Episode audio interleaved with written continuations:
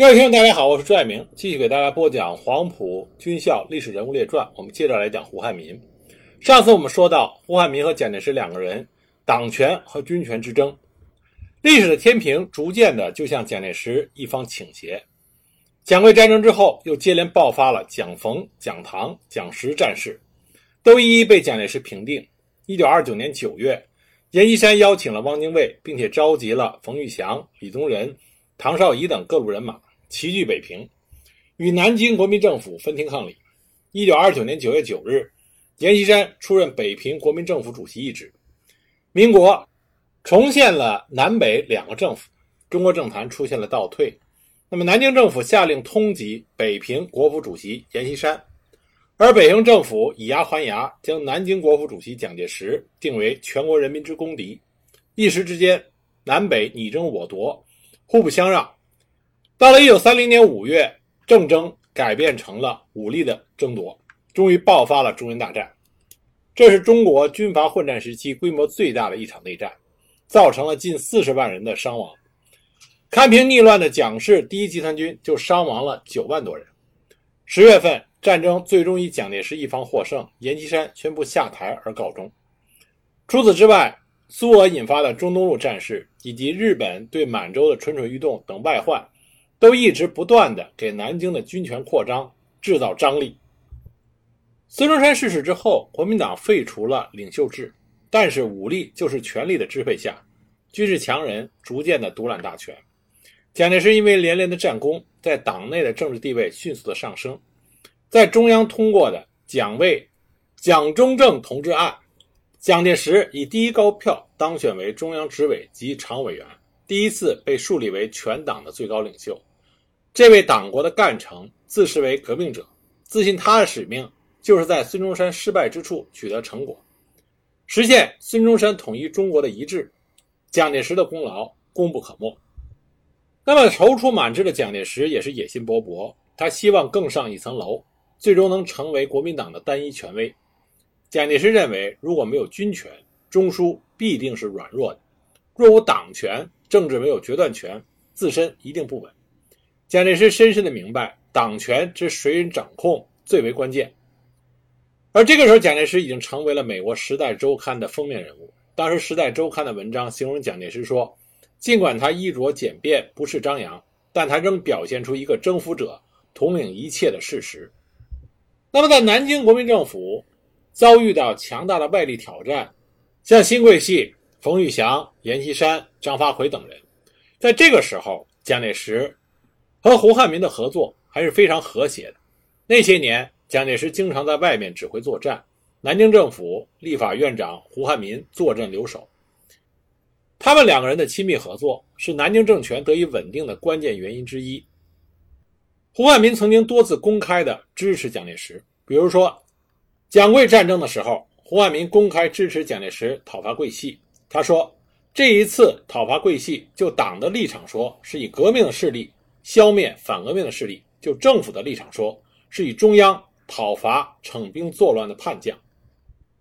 曾任国民党中央宣传部长的桂崇基就说过：“那些年正是国家多事之秋，胡先生每每借这种机会，对于称病抗命之徒义正言辞，予以声讨；对于一切的邪说，亦引经据典，指出其谬误，其对全国人心向背发生了极大的影响。”蒋介石本人也承认，国府成立以来，各种设施百分之九十九都是依照胡汉民的主张。但是，一旦外部的危机过去，蒋胡二人自然会陷入到激烈的政争之中。表面上看，他们两个人的分歧是因为南京政府是否需要采纳汪精卫等人在太原完成的《中华民国约法草案》，俗称《太原约法草案》。蒋介石为了统合党内的分歧和朝野的对立，愿意接受约法。同时，他还有一个私心：有了约法，就可以恢复总统制，他是成为总统的唯一人选。而作为立法院长的胡汉民，却一心想捍卫孙中山留下的法统，所以坚决拒绝与北京政府沿袭而来的约法。两个人反复的争论，始终无法达到共识。蒋介石在日记里边言辞的批判胡汉民，他这么说的。书生意气用事，固执己见，必使他人绝望无路，不顾国家，因此更乱也。乃知古之不能治国平天下，而敬之灭亡者，往往多在书生之不能变通也。于绝技发表，照江殿实行，任何反对，亦断不顾也。从蒋介石日记里的这段话，我们可以看出来，蒋介石追求的是变通，是要通过约法来拉拢人心，并不是说他愿意接受约法。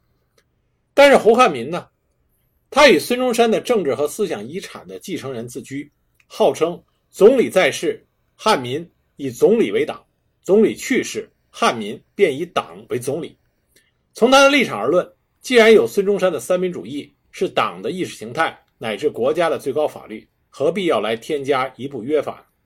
胡汉民热衷于自行立法，在南京政府的立法院成立之后，他就身为立法院长，并且主持立法的速度惊人，有时在一天之内竟通过法律二百五十条，通常也在百条左右。但是有了法律，却不能依法办事，法律形同虚设。胡汉民后来回忆说：“我在南京的时候，执司立法。”原希望党治的掩护完成法治，再由法治过渡到民治，使训政的工作能够确实的建树起来。可是我的企图完全失败。我所立的法能实行的有哪几种？说到底，还是一个党权和军权的争夺。胡汉民一贯的坚持党权要高于一切，强调党治下的法治观念。他说：“所有的军政训政，皆为本党建国时期之工作。”一切权力皆由本党集中，由党发施，政府由党负责其保姆之责，故有党指导，由党来拥护。他坚信党权是唯一的合法代表。国家统一之后，必须以党权约束军权，做到不打仗就可以用法治的力量来约束枪杆。也就是说，自古武人只能马上得天下，没有文人就不能马下治天下。只有政治可以左右军事，而不是军事来左右政治。不过是党权还是军权的争斗，表面上是一个意识形态的问题，但背后说到底还是蒋介石和胡汉民谁成为国民党领袖的问题。没有军事掌控权的胡汉民十分清楚自己的优势在于党政，所以他希望把蒋介石的势力限制在军事范围以内。一九三零年十一月的国民党三届四中全会上。胡汉民致开幕词的时候，公开影射蒋介石要老实的专心于军务，不要把眼光盯在党务上。这次全会，胡汉民运用他的影响力，成功的搁置了蒋介石提出的制定约法议案。但也在这次会议上，人事安排，蒋介石占尽了上风。外交、军政、财政、交通等部门大部分人都是蒋派的人马，反观胡派只保留了孙科担任铁道部长。以及不重要的职位，如宣传部长刘如隐、训练部部长马超俊等。本色是书生的胡汉民不甘罢休，仍希望能够限制蒋介石涉足党务。在大会的最后一天，胡汉民临时提议，常务委员任务繁重，以后各部部长可不必由常务委员兼任。该提议虽然获得了通过，却不能阻止蒋介石仍然以中央常委的名义继续兼任中央组织部长，甚至还增加兼任了教育部长一职。胡汉民的议案显然是无足轻重，而蒋介石的亲信陈果夫任了组织部的副部长，他的弟弟陈立夫兼了中央党部政治会议秘书长。通过二陈，蒋介石开始掌控国民党的人事和党务大权。一九三零年十二月，由蒋介石主持的政治会议议决改组国民政府。之前，蒋介石刚刚出任了国民政府主席的时候，国民政府是合议制，一切国务均由国民政府委员会处理。国府主席被称为主席委员，与五院院长平起平坐。之后，蒋介石连任了国民政府主席，不再与五院院长们平起平坐，而居其上。主席有权任命五院院长和副院长。中原大战之后，国民政府主席兼任中华民国陆海空军司令，并决定发布法律或者发布命令，不必再由五院院长署名，只要由国民政府主席署名，以立法院院长附属就可以执行。实际的责任和权利转由主席一人负责。胡汉民的国府主席与五院制衡的制度已经彻底的不见踪影。蒋介石还当仁不让的兼了行政院长。这个时候的行政院长与以往也不同。之前国民政府处理国务是以国务会议的形式进行，蒋介石兼任行政院长之后，国务会议改称为国民政府会议，行政院会议改称国务会议。行政院会议取代了原来的国民政府的国务会议，行政院升级为处理国务的中枢，其权威和独立性大大的增强。反之，国民政府会议不再是处理国务，而是议决院与院之间不能解决的事项，权限缩小了。很快，政府中所有重要的报告都会先到委员长的驻地办公室，也就是说，政府的真正实权所在开始围绕着委员长转。委员长不仅是行政院的头，军事委员会的头，也是国民党的头，所以蒋介石成为了真正的集党政军为一体，他集国民政府主席、陆海空军总司令、行政院长为一身。中国的政治永远是胜利者有权制定游戏规则，权力左右制度，而不是制度约束权力。国民政府主席这个职务。蒋介石出任之前是个虚位元首，他接任之后变成了实权元首，所以当时就有人说，中国人在政治上绝不肯因制求人，而是因人设制。他们讨论的是人的问题，不是制度的问题，制度永远只是个幌子而已。那么，作为立法院长的胡汉民，他一直坚持的一个原则就是：党是中央党部，国有国民政府，军有陆海空军总司令部，各有所职，均不能干政。所以有一次，中央党部通过了一项议案，陈立夫却说还得问问届时的意思。胡汉民表示不满。胡汉民曾经回忆说，有一次他在中央党部告诉陈立夫说，其实什么机关都可以不要，只要一个陆海空军总司令部就可以了，既简洁又经济。这样一实行，对于减少目前的财政恐慌，大概也不无小补。届时是不是什么事都要闻闻，我不得而知。但陈立夫、陈果夫等。对任何事件总是说届时不知意思如何如何。其实，既然有中央党部、有国民政府、有陆海空军总司令部，又有各院部会，事有专司，何可以某一个的意思来掩盖所有的机关？难道在政府党部之外，又有一个太上政府和太上党部来总持一切吗？从胡汉民的话语里，我们就看出他有强烈的不满。实际上，胡汉民是无法阻挠军不能干政的。而胡汉民一直的贬低蒋介石，说军人不懂政治，这让爱面子的蒋介石对此耿耿于怀。蒋介石说过，胡汉民他以军人不懂政治之诽谤抵制于中外人士之前，啊，意思胡汉民老这么说，不给蒋介石的面子。而且胡汉民经常自恃自己的元老资格，告诫蒋介石，总理已经过世，我不管你，谁来管你？除我之外，怕没有人再教训你了。你不要以为我不敢教训你。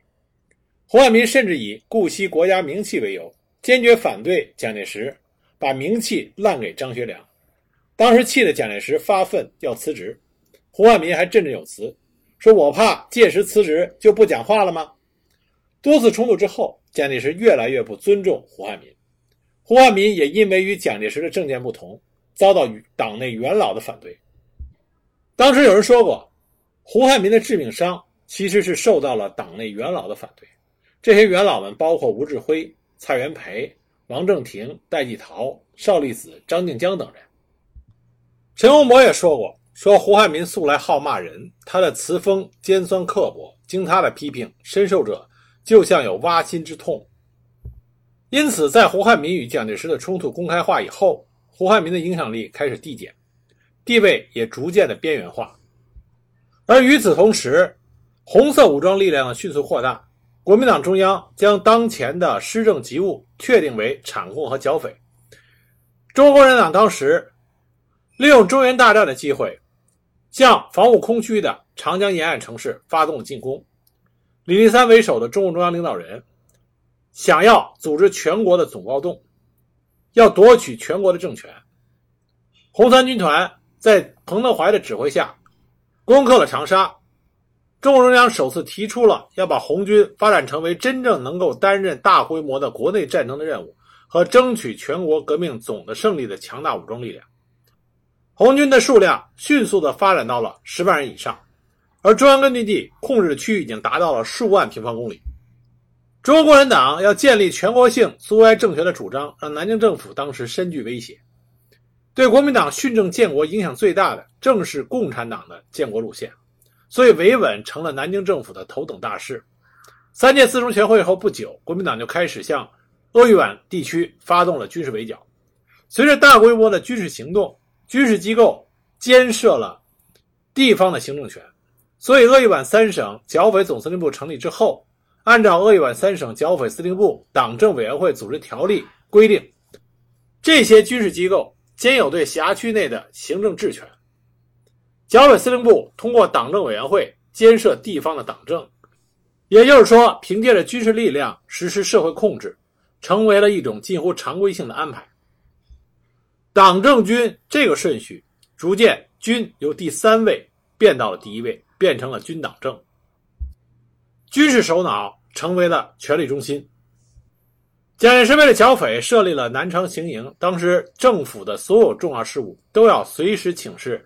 在南昌行营的蒋委员长，蒋介石人不在南京，但是权力却随着他而走。蒋介石所在的机构自然就成为权力的核心。蒋介石依靠军事委员会这个机构，使得行政集团与国民政府之间出现了脱离。政府真正的职权位置已经越来越不在南京，而成为在南昌、武昌和重庆，或是在蒋介石设置其司令部的任何地方。陈立夫对这件事情的理解是。一个强有力的领导者，无论他走到哪里，权力就会跟到哪里，权力就掌握在最后的决定人手中。当时的实情也确实是如此。胡汉民用法治的力量来约束住枪杆子的愿望，成为了水中花、镜中月。胡汉民的党内资深地位终究不敌蒋介石的赫赫战功。蒋介石以军事实力为后盾，逐渐的将党政军大权集于一身。胡汉民不点名的批评说。目前的现象，如果不图挽救，则长此以往，已足亡国亡党而有余，更不必再言训政了。在胡汉民和蒋介石的争斗中，历史选择了蒋介石，中国也就无从避免独裁了。也正是因为蒋介石在军权和党权这场争斗中，他以军权啊军制获得了上风。那么，虽然蒋介石取得了这个胜利，但是也造成他对党权和党制过于轻视。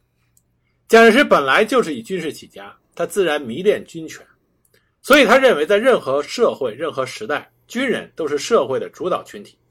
人类社会最合理、最严密、最有效的组织，莫过于军事统治。与军事统治相比，政党组织的社会动员功能显得软弱无力和无足轻重。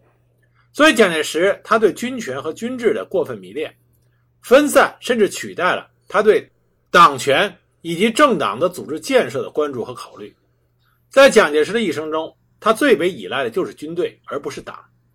这也为他埋下了国民党日渐成为一盘散沙，无法与组织严密的共产党竞争的祸根。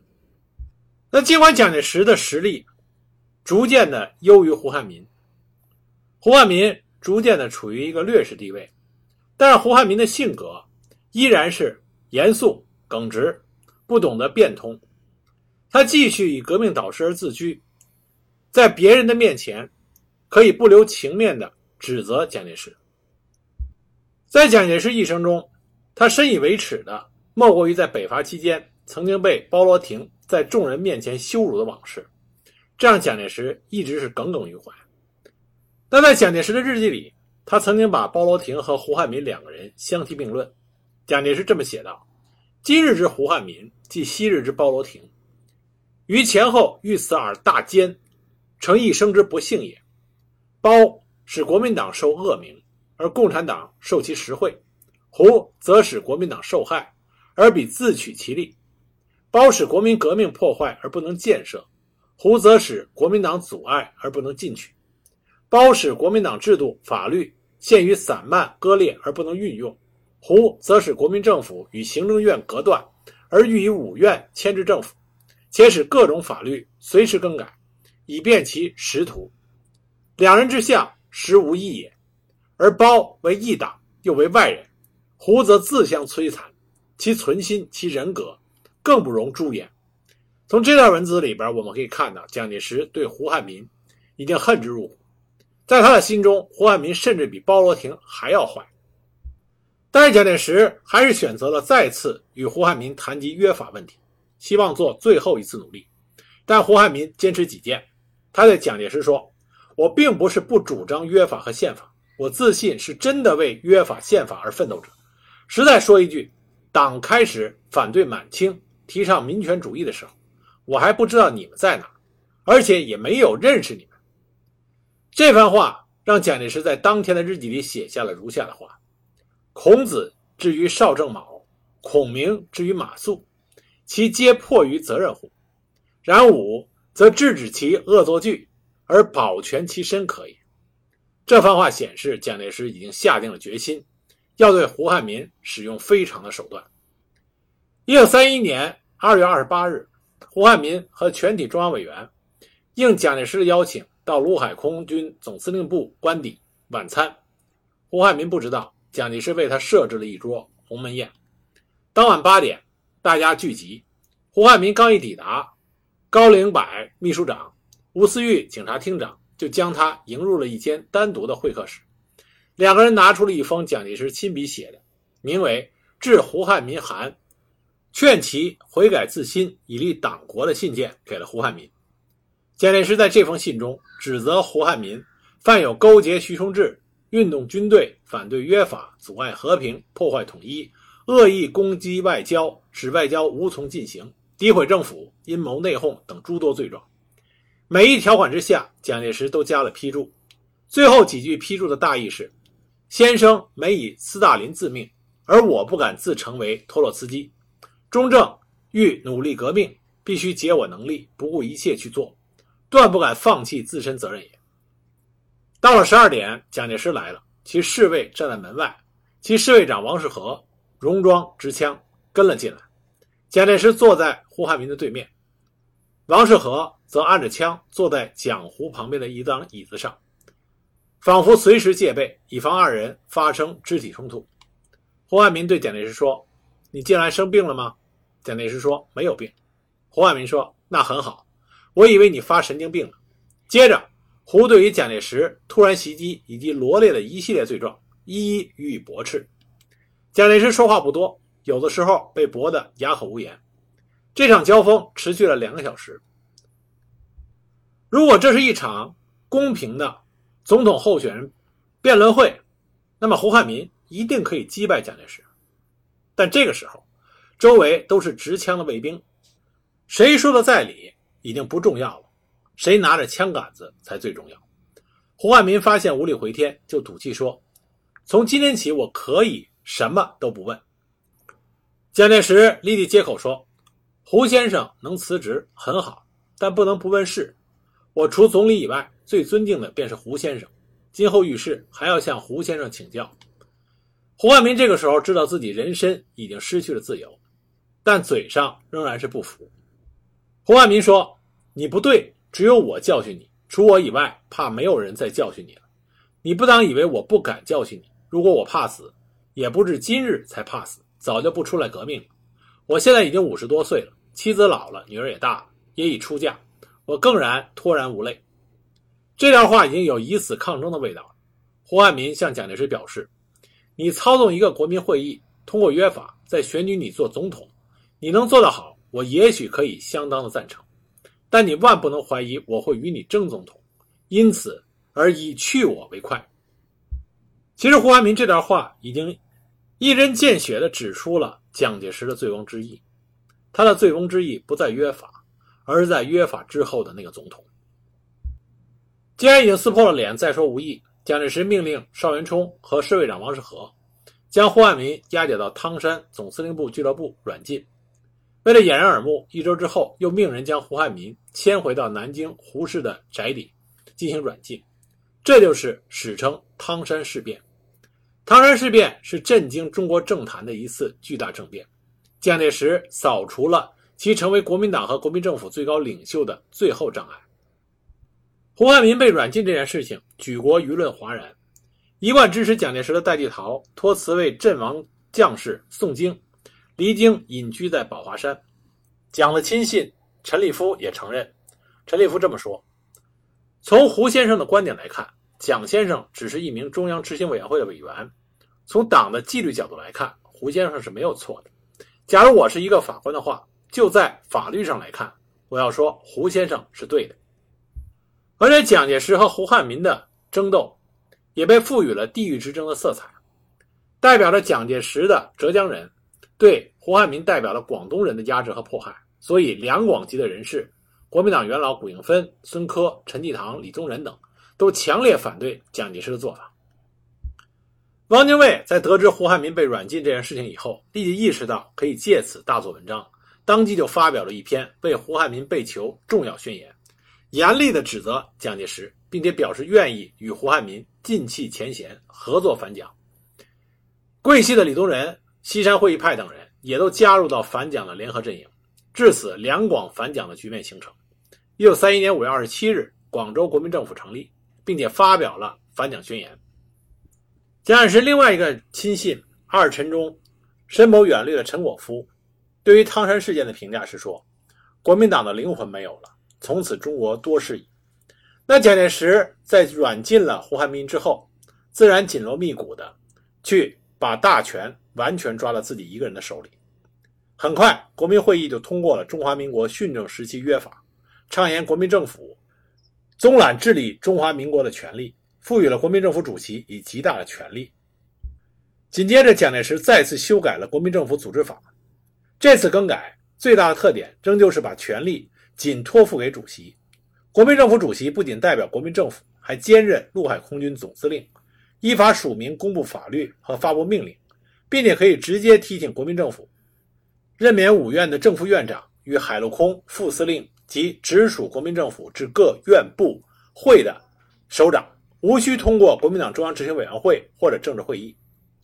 国民党元老们对此甚为不满。当时胡汉民派的邹鲁就直言不讳地说：“五院之上有政府，政府之上有主席。”一切大政大令可由文管处奉主席的命令而进行，大权独揽，过于君主专制。司法院长王宠惠批评蒋介石目无国法，目无党纪，连蒋介石的心腹陈布雷也承认此事几乎引起政潮，党外人士尤以讽刺为口实。汤山事件引发了严重的政潮，宁愿分裂，国民党内部组织受到重创，外部也受到波及。甚至这一事件对日本也有很大的影响。全养义曾经一针见血地指出，如果国民政府中枢长此其二不定，将引起日本少壮军人的抬头，控制日本政治，进而爆发中日战争。果然，不久之后就爆发了九一八事变。而九一八事变爆发之际，正是宁粤一国两府剑拔弩张的时候，蒋介石被迫与越方妥协。那么他在国民党元老张静江的陪同下去见了胡汉民，蒋介石当时就跟胡汉民说：“过去的一切我都错了，请胡先生原谅，以后遇事还请胡先生指教。”蒋介石表示，立即给予被软禁近八个月的胡汉民自由。当天下午，胡汉民就离开了南京，抵达上海，并且发表了公开谈话，然后又到广州，成为南方实力派的领袖。他宣扬的是抗日、剿共。反蒋三大政治主张，毫不客气地将蒋介石称为新军阀。在以后，虽然几经谈判，宁愿和解并合流，但国民党高层派系的斗争仍然是树欲静而风不止。多年以后，蒋介石曾经对汤山事件表达追悔之意。蒋介石这么说的：“当时讨平了严冯叛乱以后，趁战胜余威，应先积极的统一各省的军民财各政。”而对中央内部，应谦让共济；对胡汉民，应信任与尊重，以国府主席让之，则二十年胡案不致发生，内部自固矣。一九三零年五月九日，胡汉民应邀到他的七兄啊，就是大舅哥陈荣家赴宴，饭后与陈家的家庭教师潘金怡下象棋。胡汉民啊，非常喜欢下象棋。当时他以一子之差，全盘成了输局，苦思良久，无法补救，一声长叹，结果脑溢血发作，当即倒下。当晚十点，胡汉民向前来探望的友人留下遗言：政治遗嘱部分，乃是要发扬孙中山的三民主义，熟察目前形势。非抗日不能实现民族主义，非澄清政治不能实现民权主义，非肃清共匪不能实现民生主义。啊，这是胡汉民的政治遗嘱。当晚，西南执行部和西南政务委员会致电中国国民党中央，并通电全国，宣布了胡汉民的去世消息，同时成立了由邹鲁、陈荣、林义中组成的治丧委员会。胡汉民的追悼会在广州举行，全国公祭胡汉民三天，南京、上海、北京等地都有追悼大会。报纸上刊登了汪精卫和蒋介石从南京写来的祭文。三天来广州参加公祭者共有四十多万人。在最后呢，我们以胡汉民生前自评写下了一副对联作为我们最后的结束。他这个对联这么写的：“报道独能坚，险阻半生完大命。救亡空有愿，归来万里复初心。”